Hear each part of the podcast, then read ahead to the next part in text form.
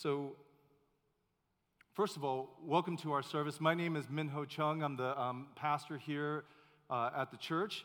Uh, in case you haven't had a chance to meet me or um, we haven't gotten a chance to talk yet, that will, I mean, if we haven't done that yet, uh, we will. But I uh, want to welcome you to our service. Also, for those of you who are joining us online at a later time, thank you for joining us um, and uh, thank you for being here. Uh, there, there's a story that I heard someone tell, and it cracks me up every time. Uh, we, I don't know if you are around children or you have that person who just loves to pray. I know for me, whenever we have dinner, uh, our, we pray before we, we have our meals. And, and I know that my kids are hungry is when they volunteer to pray. Because they'll pray to say a short prayer so that we can get to eating. And they're like, because dad's gonna pray for everything. And five minutes later, uh, we're hungry. And so, um, so I, I, know one of my sons, he, he, he always jumps in and goes, I'll pray. Thank you, God, for, you know, and, and then he's like, ends in like 10 seconds. And he goes, Amen. And then, and then he just starts eating. We're like, slow down, dude, slow down. Uh, but, uh, you know, we, we all know those kids. We all have them, or they're around us. Uh, there's one particular um, uh, story I heard from this mother. She was, uh, she was sharing this story about her son and they were at a restaurant and it was just you know of course at a restaurant's loud and they're talking but at that very moment when she says who's going to say grace? her son um, her youngest son jumps up and says i will.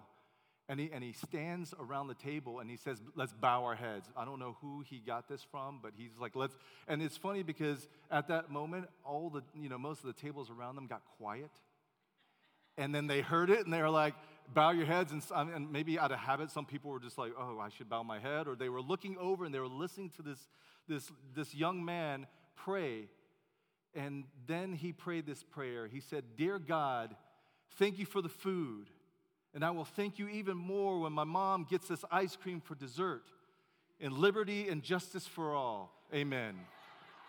and uh, of course, as you have laughed, the surrounding tables were laughing as well. But there was, it was interesting because there was, a, there was a woman sitting at the table nearby, and she didn't find it funny at all. In fact, she said this She said, Asking God for ice cream, why I never. That's disgusting. And, um, and, and the boy heard this and he burst into tears. And so the mom said, She goes, I just held him and he said, Did I do something wrong? Is God mad at me? And she said, Of course not. God is not mad at you. And then there was an older gentleman sitting at the table across the way. He took the time to get up and he walked over to this young man. He got on one knee and he said, Young man, he goes, I happen to know God, and I can tell you this that was a beautiful prayer. He would have loved that prayer. He does love that prayer. And the little boy's face lit up and he said, Really? And he says, Yes, cross my heart. That was a great prayer. He looked at his mom. His mom nodded her head and she said, Yes. And, and then he said, and he leaned, he said, Come here, I got something to tell you. And he leaned in a little closer. He said, You know, see that lady? She's never prayed for ice cream in her life. But you know what? A little bit of ice cream is good for your soul. And then he smiled. And of course, what does the mom do? She has no choice. But at the end of the meal, she ordered him the biggest bowl of ice cream, right? And so she orders him this ice cream. They put it in front of him at the table. Of course, the other kids are jealous, going, okay, where's my bowl of ice cream? And then, but she said he did something interesting. His eyes were big, but then they got small he picked up the bowl of ice cream, he walked over to the lady, and he set it down in front of her. And he said, Excuse me, ma'am, a little bit of ice cream is good for your soul, and my soul is good already. And he walked away.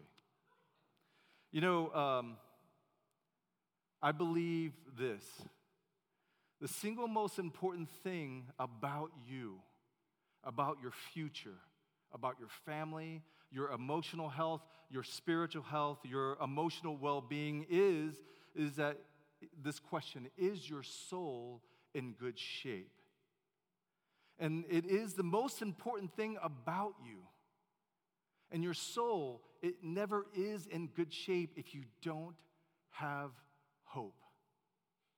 Uh, that's why in 1 Corinthians 13, the Apostle Paul writes about love. And out of everything Paul describes, he says this He writes, And now these three things remain faith, hope, and love. The greatest of these is love, but he said, faith, hope, and love, those things remain, and we must hold on to it. Today's scripture passage comes from Isaiah chapter 40, verse 31. Hear the word from the prophet Isaiah. And this is what he says But those who trust in the Lord will find new strength. They will soar high on wings like eagles, and they will run and not grow weary. They will walk and not faint. This is the word of God for the people of God. Thanks be to God. Will you pray with me? Lord, there are days where I trust you immensely. And I feel that strength. But there are also days where my, my trust is lacking. And it's not because of you, but it's because of me. I, uh, I grow weary. And I will faint from the pressures and from the stresses of life and all the responsibilities that we have. Or sometimes we find ourselves in the thing where there are walls coming in or there are things pulling us in different directions. But Lord, you are good and your love endures forever. May, the, may faith, hope, and love continue to remain in us. And so at this time, meet us where we are. Will you increase and may we decrease, Lord? We pray this in Jesus' name. Amen. Our new series that we're starting for the next seven weeks, like seven weeks, we're going to talk about hope for seven weeks. Yes, we are, because there's different components of it. And I hope that it, with each week, we'll understand a little bit more how we're going to continue to progress down this road. But um, it, it's based, uh, it's, we're calling it Unleashing Hope. And and it's based off a book by a pastor named Ray Johnston. He wrote a book called The Hope Quotient. And he says, and he came up just like, like one of those emotional um, intelligence tests and different uh, IQ tests. They're tests, and he came up with this test to, uh, along with other people. They did research and they came up with this test to come up with a hope quotient. How, how hopeful are you? And so uh, this series will be based on this, um, on this book. But it all started uh, by Ray Johnston. He's a pastor of a church called Bayside Community Church. Uh, it's, a, it's a church in Northern California. It's a very large church. I think, uh, I believe the last time I saw uh, the membership of this church is somewhere 10,000 members. It's, it's a very large church. Uh, but um, uh, his daughter was taking a class in college on leadership and she, her, she was tasked with the job of interviewing an influential leader in her life. And who better was her father, who was an influential leader, a pastor of a, of a large church. And so um, uh, she asked him 20 questions. And she gets to, to the 20th question, and, uh, and she asked this question What is the single most important thing you do as, as a leader? What's the, what's the single most important thing you do as a leader? And he said, Oh, that's easy. It's easy. He said, The single most important thing I do as a leader is I make sure I stay encouraged. That's the single most important thing that I can do as a leader. And what's interesting is she looked at him funny, and because she's like, wait, of all the things that you do as a leader, this is the single most important thing you do? And she said, yes. And he said, yes. He goes, uh, he goes, if I'm not encouraged, then nothing else matters. Johnston says that there are seven factors to help us stay encouraged, to find hope, and to give hope to others. And so we we are going to take a look at these seven factors. And the greatest gift that this is hope is the greatest gift that we can give to our families. Hope is the greatest gift that we can give to our coworkers or, or strangers that we come in contact with. The greatest gift is we can give them the gift of hope. Now, one of the things I don't want to do, and this is not what this is, this is not a self help type of series. This is not what this is. We have to understand that everyone gets discouraged. We all have reasons uh, uh, of our life where we, we, we all have seasons of our life where we experience suffering. hopelessness, brokenness, and difficulty. And I remember when, uh, uh, when I was in my final semester of seminary, let me tell you, um, it, only, only about three more months left.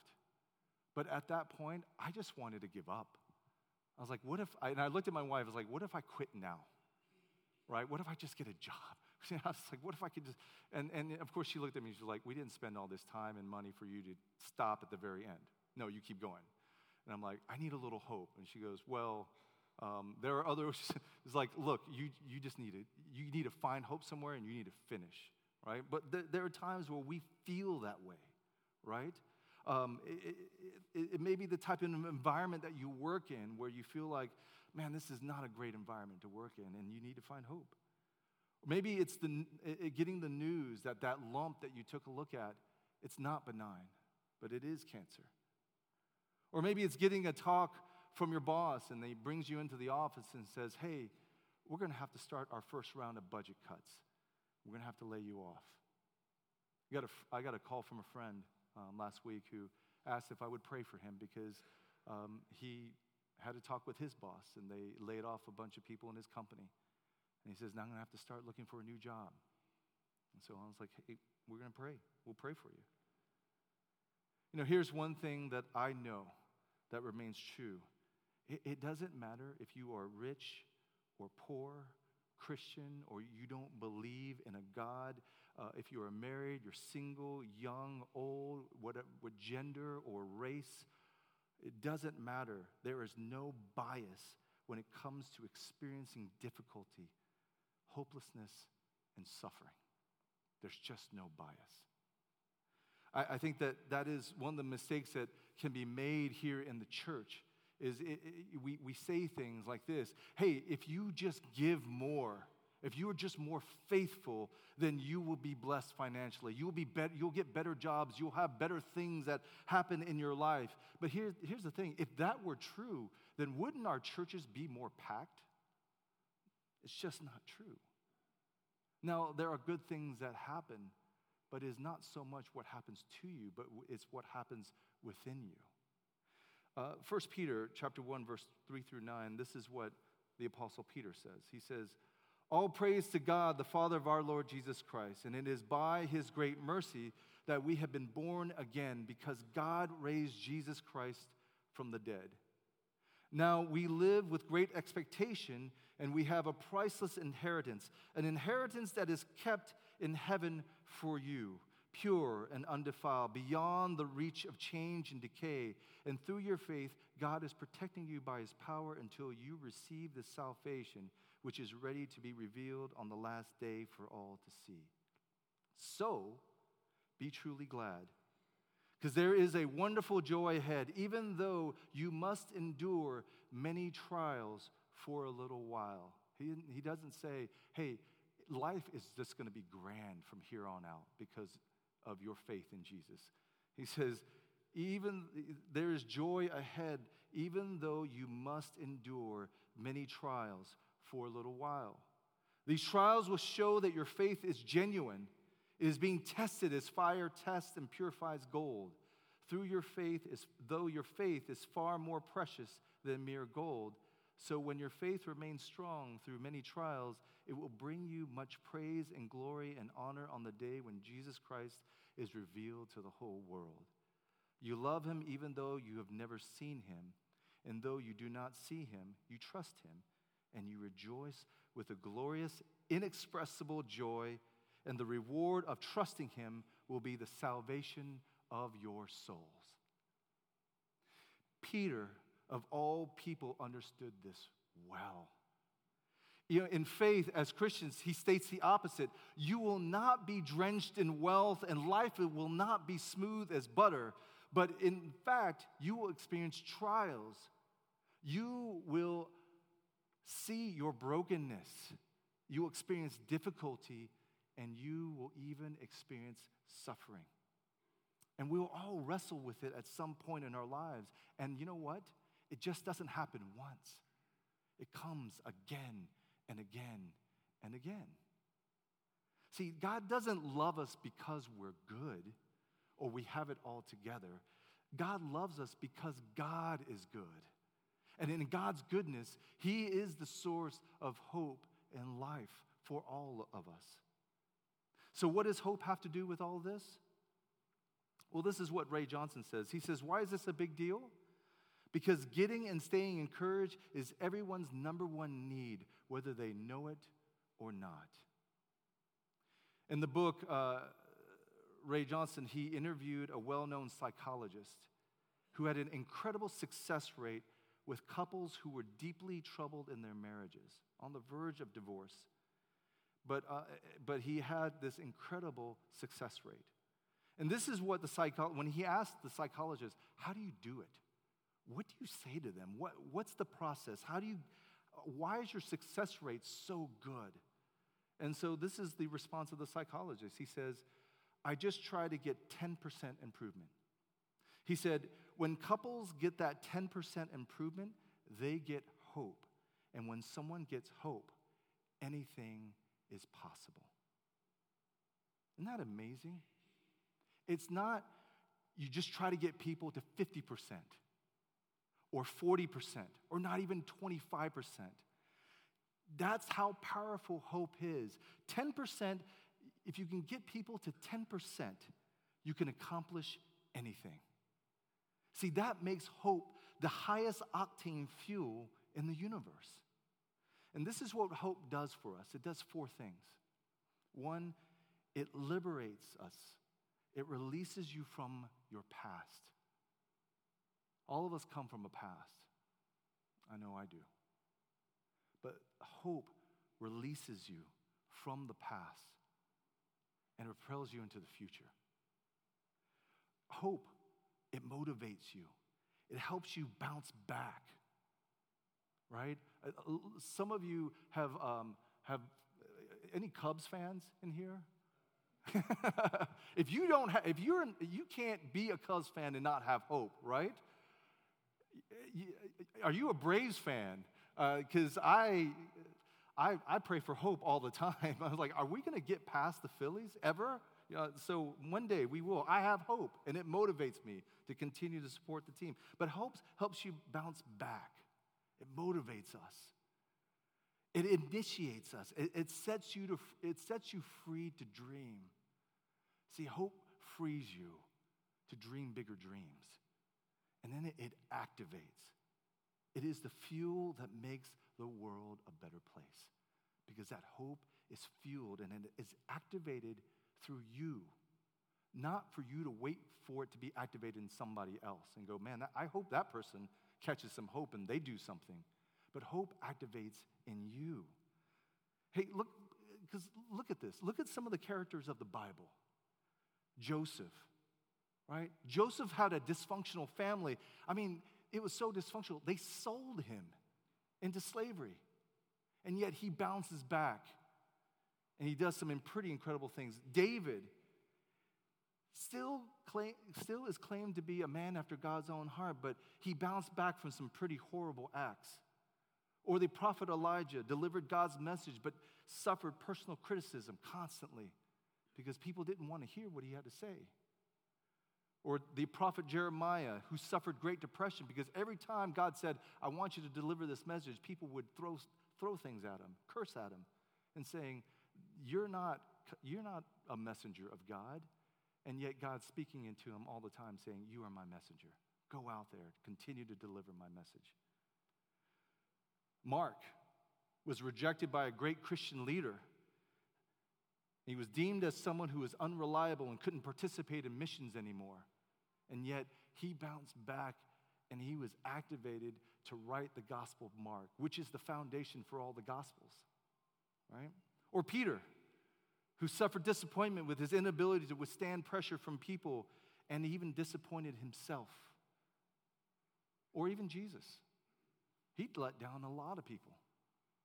Because their idea of the Messiah was a, a totally different person. Yet, when he needed people the most, his three closest confidants fell asleep on him. See, hope is not wishful thinking or blind optimism. Hope comes from a great source, and that is God. God is our source of hope. And that hope helps us float in the midst of storms and difficulties and whatever hardships we face. And so, how do we improve hope in our lives? How can we up the hope quotient in our lives and your life?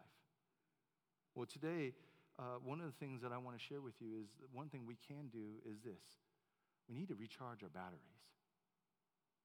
We just need to recharge our batteries. I'm going to read Isaiah 40 31 to you again.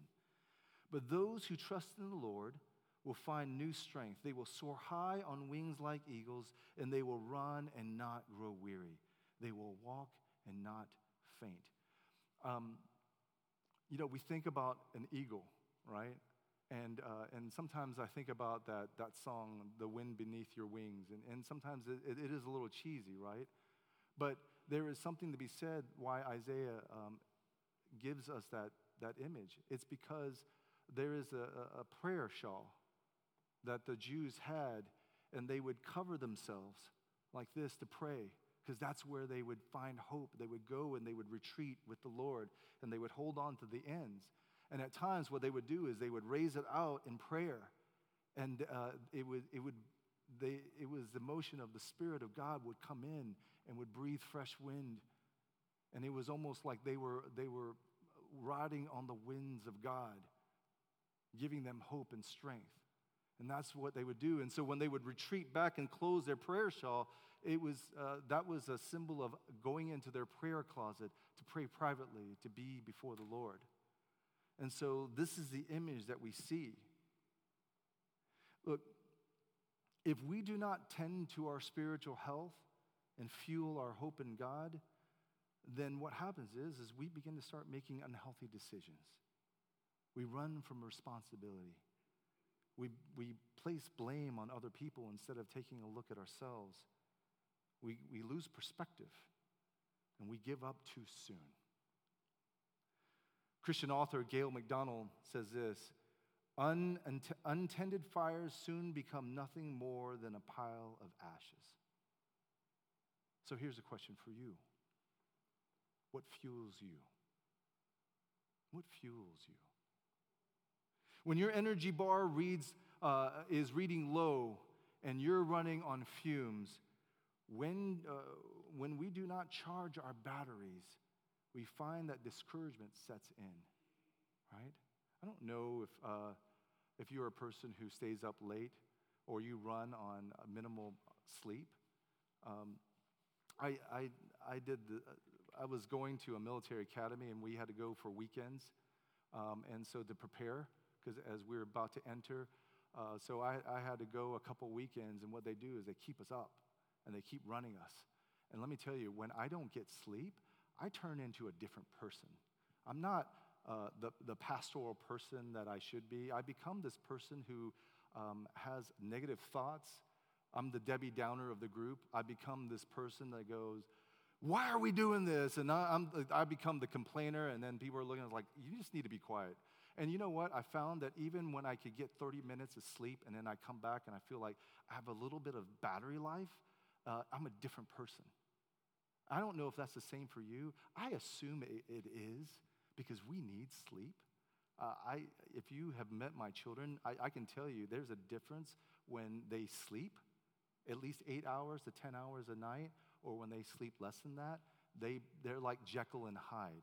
It's, it's, it, and we are all like that too. I am the same way. Um, but we, we need that. When, you when your energy bar is low, we need to recharge our batteries because if we don't, discouragement sets in. When we consi- consistently run on low batteries, that's when we do not see where we're apt to fall to our own addictions, proclivities, and struggles. Uh, the group Alcoholics Anonymous has uh, this acronym for helping people understand when they are at a place when they are apt to succumb to their own addictions. It's called, they call it HALT. H A L T, and it stands for if you are hungry, if you are angry, if you're lonely, and if you're tired, you need to stop. Get some food so that you can stop being angry or hangry, right? Um, if, if you're lonely, you need to make some connections with people. And if you're tired, you need to get some rest. So when we are at a place when we are drained, life is and life is going and going and it's not stopping. There are things in our life that will continue to drain us. When we find ourselves in a place where we're hungry, when we're angry, when we're lonely and we're tired, we begin to make unhealthy decisions. And we go down this road that it keeps going and going. So, paying attention to that helps us move to a place to recognize that we need to feed our souls, our minds, our hearts, and to, and to give us strength. And if you're a person who is serving other people, you got to remember uh, this is one of my favorite things on an airplane when they, uh, when they first, before they take off, they say, Do you remember? They say, When those masks come down, because my, I have to be reminded, because my initial reaction is, is I want to help other people, but I'm going to pass out doing it if I don't have oxygen. And then I am of no use. So they say, Put the mask on yourself first and then turn to your neighbor and help them so that we uh, so that we can have what we need to be able to have the energy and strength to serve other people psalm 31 24 says this so be strong and courageous all you who put your hope in the lord i want to remind you hope is not blind optimism it's not hoping for the best that outcomes will I, I sure hope this, this comes out well no it comes when we trust the Lord. Through the death and resurrection of Jesus Christ, we're given the gift of salvation that gives us hope, and it becomes our source of hope. And the fuel of our hope comes when we pay attention to doing things like investing in our lives. See, when we invest in ourselves, we get to we get encouraged. We find hope. I, I want to encourage you, whether if, if you're not in a Sunday school class, uh, I want to encourage you to jump in because that's a great place to get connected, to find community, right? It's, it's supposed to be, the, we're supposed to find things uh, when we invest in ourselves, things that are life giving. Not because we make it life giving, but because the God of the universe has given you life. And so when we are connected with people and it fills us and it fuels us, it gives us the ability to serve and connect with our community, to connect with one another. Guess what? One of the greatest uh, fuels for hope is when we connect with one another. See, that's why God says, love God. Jesus says, love God, love people. Because when we love God, He is our source of hope. And when we love one another, we get to share that hope with each other and we fuel one another. The second thing is, is you know what we do? Is our worship. Our worship. Isaiah 41, uh, 40, 31 reminds us that those who wait on the Lord will renew their strength. Worship rekindles our hope. But I'm not talking about Sundays. Here's the thing if you depend on one hour a week to fuel hope for you, and you don't change, uh, uh, uh, uh, and, and that doesn't change for you, guess what? Um, how many of you charge your phone on Sundays? You put it on the charger, you put it on your counter, and you charge your, and it gets 100%, and then you start using your phone on Monday, and then you don't charge it till the next Sunday. How many of you do that? Nobody does. Why? Because if you use your phone, it runs out by the end of the day, right? Um, sometimes there, there are days where I'm like, I'm in trouble because I'm needing to charge my phone in the middle of the day. Something's happening, right? Either I'm on my phone too much, I gotta stop, get, I gotta get off Instagram, and then I've gotta like pay attention to other things. I've got to do something when I've gotta charge my phone in the middle of the day. It, you don't charge your phone and expect it to run for the next seven days. Much of the time, uh, you have to charge your phone each day. And depending on how much you use it, our worship comes in many forms. It comes in forms of different ways that we get to connect with God. How are you connecting with God each day? See, one of the things that we forget is this worship is a spiritual discipline. For some of us, worship is, some, uh, is a place where we come and we get charged and we get encouraged to last us through the next Sunday, and that is not what it's meant to be. And that is not what we're meant to do. Because let me tell you, if you have stressful jobs, if you're constantly moving, you get fueled on Sunday, you will run out by Tuesday. What are you going to do Wednesday through Saturday? Be the biggest jerk in the world until Sunday comes around and like, all right, now I can get pumped up again. No, that is not how faith works. When it, when, when it comes to worship, see, worship is a spiritual dis- discipline. There is a connection when it comes to private worship and corporate worship. When you are practicing the spiritual discipline of worshiping privately, you are bringing your active, live worshiping self into this corporate worship, and you're not counting on the worship team or the sermon to just do that for you. When you come together, your worship ignites together. We're charged with one another, we're connected with each other. And when we connect with God, see, God, He restores joy, He renews your strength, and that happens daily. The last thing I believe we need to do to, re- uh, to recharge our batteries is this we need to continue to unleash the Word of God. And I'm not talking about unleashing the Word of God to other people, I'm talking about unleashing the Word of God to ourselves. Theologian Martyn Lloyd-Jones, uh, Martyn Lloyd-Jones said this. He says, All great life change starts when I change the way that I think. And the way that we change our thinking is when we continue to hear the word of God and it is spoken to ourselves, when it's written on our hearts. You know, the Hebrew people, you know what they used to do? They used to take scripture, the Torah, and they would write it down and they would tie it around their left arm. Why? To keep it close to their heart. You never know when we're preaching the word of God to ourselves and we're unleashing that word to ourselves, what it does to other people. I'll share a story. Uh, I got a text message um, two weeks ago from one of the baseball coaches. Uh, my son, um, he, um, he's a pitcher, um, and he writes a scripture verse in the bill of his hat. And he wasn't doing well. so, he, of course, the coach takes a visit to the mound and my son takes off the bill and he's like looking at it.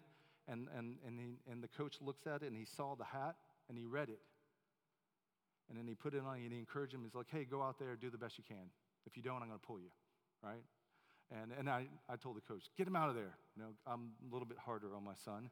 Um, and uh, and the, the interesting thing is, a couple weeks later, he texts me and he said, hey, I want to share something with you. Um, I'm not a big church goer. But I, I saw the scripture passage in your son's hat, and I went back and I read it again. And he goes, I've been having a real difficult time at work. And I read that passage, and he said, it, it, it changed my way of thinking, and it charged me, and it gave me hope. He goes, Thank you. Thank you for encouraging your son. I was like, I didn't encourage him. He wrote it. He goes, You never know when things like that can affect another human being. And he said, Thank you. You never know when you unleash the word of God, not on other people, but when you do it, unleash the word of God on yourselves, what it may do to the heart of another person. And it, and it may, and you may never know it. And you know what? You don't have to know it. But it, it fuels other people, it gives people hope. It's good to listen to ourselves and others, yes, but when we equip ourselves with the armor of God and give ourselves the weapons to help us against the very things that set out to destroy our hope, man, we need that each day. Because look, we can read the news. We can look at, there's despair all around, there's hopelessness all around us.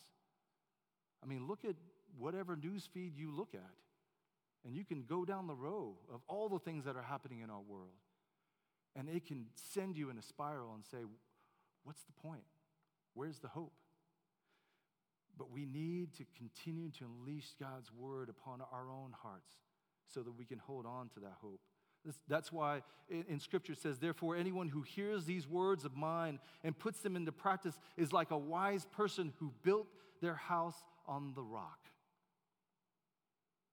You know, one of the things that I do And this is a prayer that I pray as we bless the offering is uh, I say this to myself. I say, Jesus, I belong to you. And I'll say it over and over and over again. When there are moments where I am stressed, when I'm tired, and I start feeling the hungry, angry, lonely, tired, one of the things I, I'll sit and I'll stop and go, Lord, I have to remember I belong to you. Jesus, I belong to you.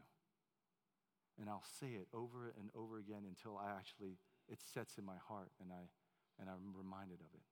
Jesus, I belong to you. Jesus, I belong to you. I'm going to invite Samantha to come and play for us. But what I would like to do is take a moment. What is the word that God wants to unleash in your heart? What does God want to say to you in this moment? Is the time that we're spending in our private lives, is there time for worship for the Lord? To connect with Him so that when you do come corporately in the worship of this space, that you're alive and that we get connected and it comes alive in us? Are the words that we speak to ourselves, are, are, they, are they words of, of discouragement when we tell ourselves, I can't do this? Why, what's the point? I continue to fail over and over again. Or why did I say this? What did I do? When the words should be, trust in me. I will uphold you with my right hand. Hold on to me, for you are mine and I am yours. I am your God. Don't forget that. I will love you all the days of your life. I belong to you. Or maybe the words for us is Jesus, I belong to you. But what are the words for you? What are you investing in? What are you investing in? So that you may feel hope in your life. Will you pray with me?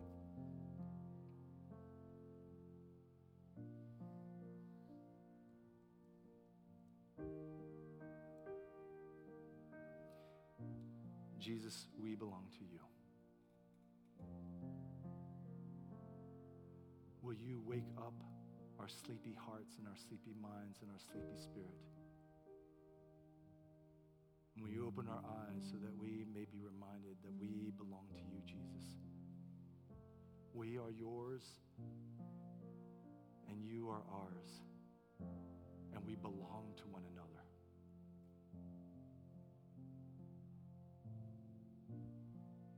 Jesus, we belong to you.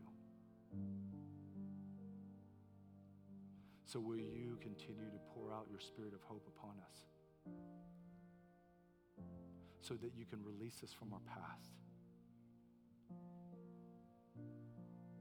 So that you can motivate us and that you can activate us to be people that are filled with your hope and that we were actively extending your grace and your mercy and love to one another. Because I know that we need it, I need it, but I also know that we are encouraged and we are called to love not only you, but to love one another because we need one another. This is what makes us who we are, the body of Christ. Will you continue to hold on to us, Lord? We thank you and we pray this in Jesus' name. Amen.